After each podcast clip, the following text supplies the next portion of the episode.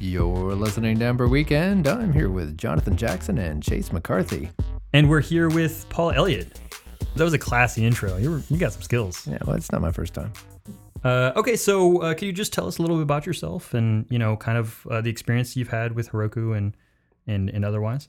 Yeah, sure. Well, I'm an avid Ember Weekend listener, for one. It's an amazing podcast. During the day, I'm a lead engineer at Heroku. I work on the dashboard with a bunch of other people. Used to work at Hash Rocket. Yeah, former Rocketeer. That's pretty cool. Rocketeer, yeah. Yeah, for sure. I still wear Hash Rocket t-shirts all the time. Well, yeah, I mean... where else do you get t-shirts? It's conferences. Actually, my entire closet is filled with conference t-shirts. I'm on board with that. I have a computer science degree that I got many, many years ago, and I've been working I did Java for a long time. How much Java do you write now? Oh, zero. I left Java for a long time ago. Don't miss it. Do you still put it on your resume? No. Okay. Yeah. We just talked about that like 2 weeks ago. Yeah. You know, pro tip, when you're making your resume, only put things on there that you actually want to do for a job. It's okay to have it in your work history, but like in the top where you're highlighting all the stuff that you're good at, only focus on what you want to do. None of the bad languages. Yeah. I think we had a thing on the episode previously about... Yeah. But none of the bad languages. Yeah, don't. You did a C# site once, and that's great, but you don't want to keep doing that. Yeah. I recently removed iOS from my list of... Yeah. Well, I mean, you're qualified. You also know VB.NET. I know this firsthand. You need to stop saying that. So Heroku is this amazing platform for deploying your Rails apps and other apps very quickly. Mm-hmm. I've used it for a long time. I think many of our listeners have firsthand experience with Heroku. It's one of the companies that's frequently cited as being a large Ember proponent. So when people talk about Ember in the workspace, they talk about how it may not have as many developers as some of the other frameworks, but it's backed by these big names. And Heroku is one of those people. So you are a lead developer at Heroku working on the dashboard, which is written in Ember. Mm-hmm. So yeah, the dashboard, the entire front end is Ember, and then we have a small Node server that is mostly a reverse proxy to the platform API, which is public, and that's all Ruby, Sinatra, super fast.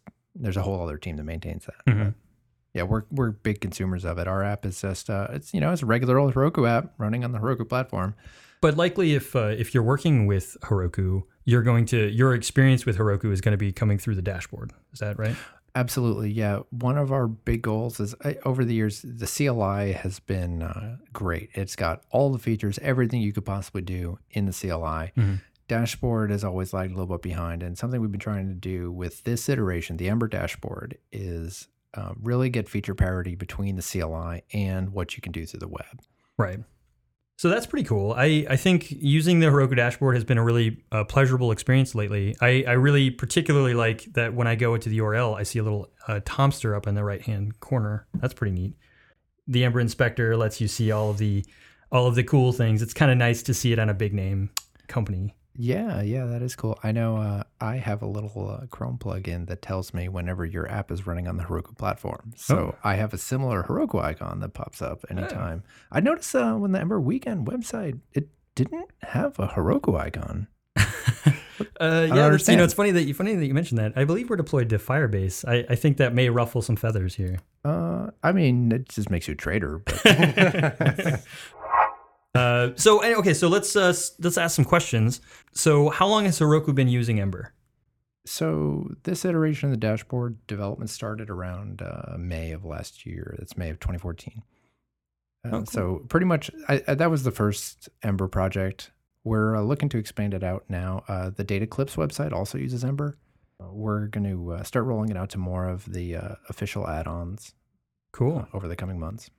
So are you using Ember CLI for your Ember app? We're in the process of migrating to it. It's currently running on Ember 1.8, and we're upgrading that as well as in tandem, we're trying to convert it over to Ember CLI. Cool. How has that experience been? Has it been challenging? Where are the dark areas in the upgrade path? Yeah, it is very challenging, not in a bad way. A lot of it has to do with the way that we build our index HTML. We have some special needs. So we're trying to sort of remove that and change the way that we think about delivering the app. And that's interesting. Do you think this will change when Ember CLI moves forward? Do you think some of these concerns that you have will be addressed by the ecosystem in general? Maybe, yeah. You know, we feel like we probably need to change the way that we're doing some of these things. Like there were good reasons for doing what we're doing now. Those reasons still exist, but we could have made different choices and done it in a way that it's compatible with Ember CLI. So we're just sort of trying to rethink and reimplement. Well, this must have the original implementation of your dashboard was written before Ember CLI really was a thing. That's correct. So yeah, so I can imagine some of the decisions are going to be a little askew from the community just because the community hadn't really solidified around anything. Right. When it was made. We have a small Node backend that has a gulp build process, and it serves up the index HTML. So how are you doing testing? Like, what is the process around developing Ember in your dashboard? On the client side for the Ember app, we use Jasmine, which we're trying to figure out what we're going to do about that in Ember CLI, because there's no Jasmine adapter as it stands today, and there's good technical reasons for that. So we've been talking about moving to either QUnit or Mocha, because there is a Mocha adapter. Interesting. We have not made a decision on that. Do you like QUnit? Do I like QUnit? Well, as compared to Jasmine. You know, they're a lot different. QUnit, it's been around for a long time, and it works inherently differently. I think it's well suited for certain kinds of things, like feature tests, integration type tests, because it's like a script. You know, I think the module stuff that they do is sort of weird, where you say like, I'm in this new test module, and there's no actual indentation to help separate things. Right. But you know, it's a great test framework. It's especially great for testing libraries like Ember itself. I mean, it is written for jQuery, so, you know, it was obviously written to test a library and not an application. Sure. So do you do, when you start doing development on new features or even maintenance of old features, do you typically test drive? Do you prefer units or features? I know those are kind of wildly different questions, but they're kind of related. Yes, to all of it. Do we typically test drive? Yes. I would say that most of the time we test drive. Sometimes, you know, we're doing sort of a pseudo test drive. You know, we're very pragmatic in the way we do things. You know, nothing's going into master without being tested. We all pretty much work independently. So, you know, how you get there is kind of up to you and on case-by-case basis. Yeah, I mean, testing is definitely a big part of the culture, and it's something that we do for everything. That's cool. That's kind of what I expected to hear. So what backends are you using? I heard you mention earlier you were using a small Node server. Are you using anything else to run the dashboard? So there's the Node server that serves up the index, and it also is kind of the funnel for all the AJAX requests. So anything coming from the Ember app goes to the Node server. And then some of the things it handles directly, there's some other Node servers that it talks to, and then there's a platform API, which the bulk of the requests go to. Heroku is really big on service-oriented architectures, so we have a lot of services around the company that do different things, and there's teams that back them. Has that proven wieldy for you? Like in your experience as a lead, have you found this to be like a very enjoyable experience to deal with individual services rather than having like a centralized place to know where the authority is? Yeah. I mean, to some extent, the platform API is the centralized place. Like they're at a larger level that proxy that our Node server kind of is. But yeah, it's really cool working with a lot of small teams that have, you know, this part of the ecosystem that they live and breathe and know inside and out. So, you know, when we need something, I can talk to somebody and they know exactly what I'm asking about and what's going on, and there's not like, well, I got to go check into that. You're saying that you don't have to track people down? No, I pretty much, I usually know, you know, all the teams are small. The engineering teams are all, you know, like 4 or 5 people. So that's cool. I actually think that from my understanding of it, that it's a really cool application of SOA. I know that it can fall apart if your team is too small, but as soon as you need it, it's really valuable. Mm-hmm.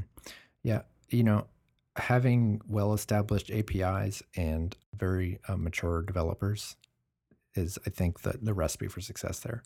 You know, we're very particular about conforming to, you know, API specifications and getting those things written and how they get written.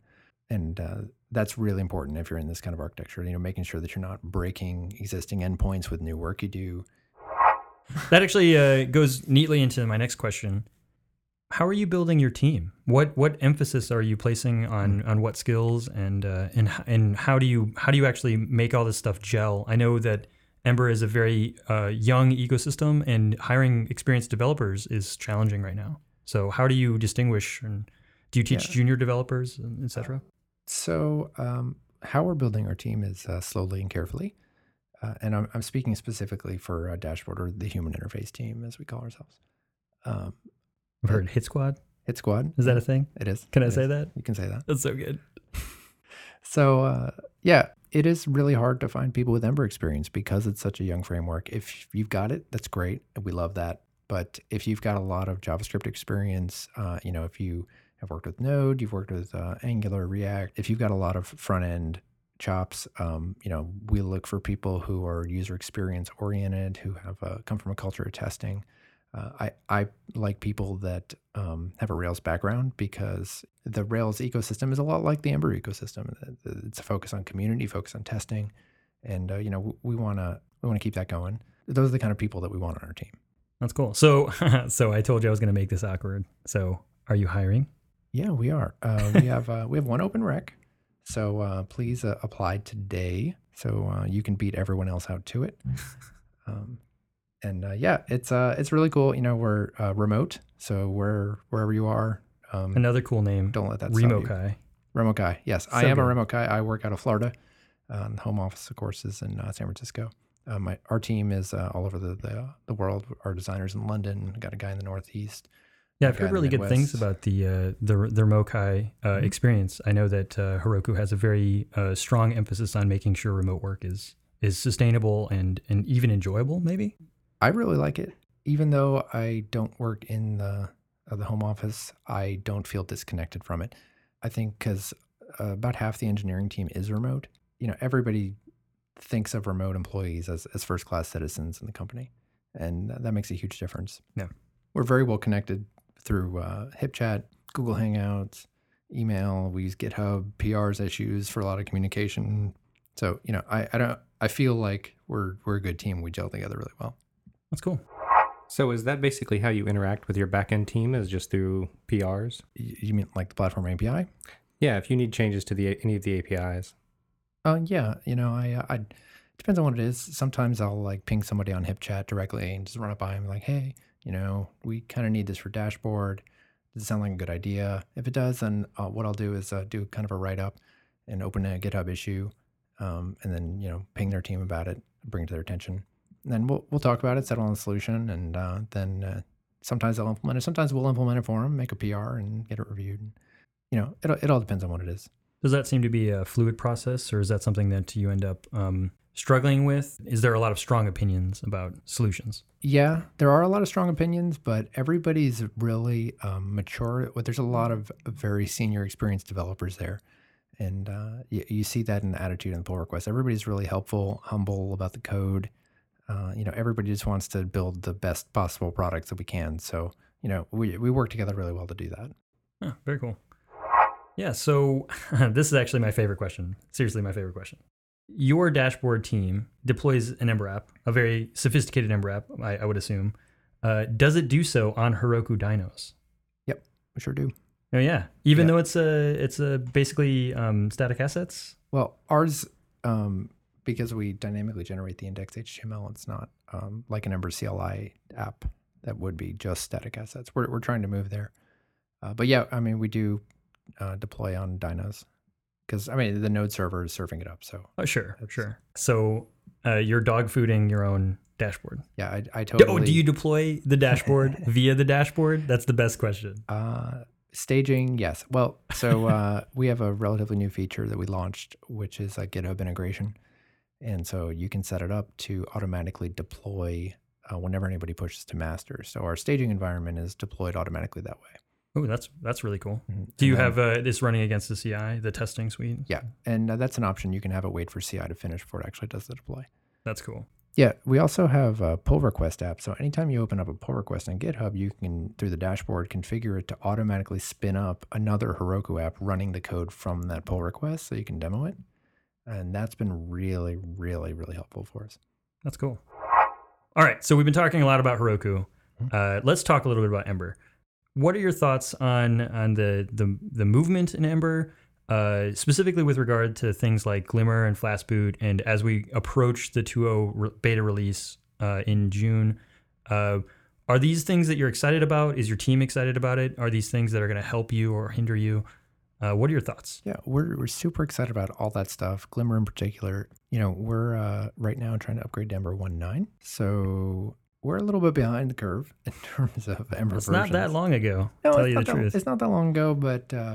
you know, we're still a little ways away from being able to take advantage of some of that stuff, but we're still really excited about it and working hard to get to it. Yeah, that's cool. What are the kind of things that you're excited about with regard to the community? I know I personally, coming from a Rails background, was really excited about the energy in the Ember community. What are the things that kind of gets you excited about, you know, working with Ember on a daily basis? You know, it's a great framework. It makes a lot of sense. I like how opinionated it is, much like Rails. You know, you've got all these different conventions and things that they kind of give you out of the box. All the plumbing that you shouldn't have to worry about. And that was what drew me to Rails to begin with, and that's a big part of what drew me to Ember. But, you know, people ask me all the time, oh, well, there's Ember, Angular, React, and, you know, a menagerie of other things. And why should I use Ember? I'm like, well... you know, they're all really good frameworks.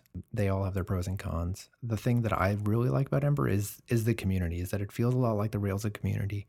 There is this culture of testing. There's this culture of open source, collaboration, and you just don't find that in a lot of other places. Yeah, I totally agree. I think that that's the thing that gets me really kind of juiced about this technology. Like the technology itself will come and go, and it's clearly made strides to adapt. And I think that the community is the thing that is the real draw. Yeah, for sure. So I want to make it a new tradition that whoever we interview on Ember Weekend, that person gets to choose the name of the title. This episode. Yep. The entire podcast. You own this episode. Okay, so instead of Ember Weekend... no, I don't get to rename the whole thing? Not the whole thing. Okay. Just the episode. Just this episode. Okay. Mm-hmm. So I know I'm putting you on the spot right now. But oh my gosh. Here you go. It's a lot of responsibility. That is a lot of responsibility. We try to name it something kind of funny. Oh, Interview with the Ember Okai. Boom. It's pretty good. I'm a big fan of the Ember Okai. Okay. You got to make sure that you say it like Ember Okai, not Ember Okai, because that sounds totally different. Interview with the Ember Okai. Ember Okai. I'm going to go with it. I'm totally going to go with it. All right. I hate it. Fine. And we don't listen to Chase anyways. He's just here to edit. Oh, snap. Thanks for listening to Ember Weekend. I'm your guest, Paul Elliott. And I'm your host, Jonathan Jackson. And I'm Chase McCarthy. And we'll talk to you next weekend. Boom.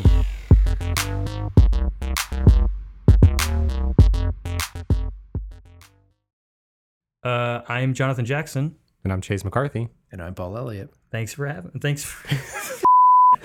time. Thanks I always screw up, Danny. All right. Oh, man, I totally swore on it, too. Okay, that's great.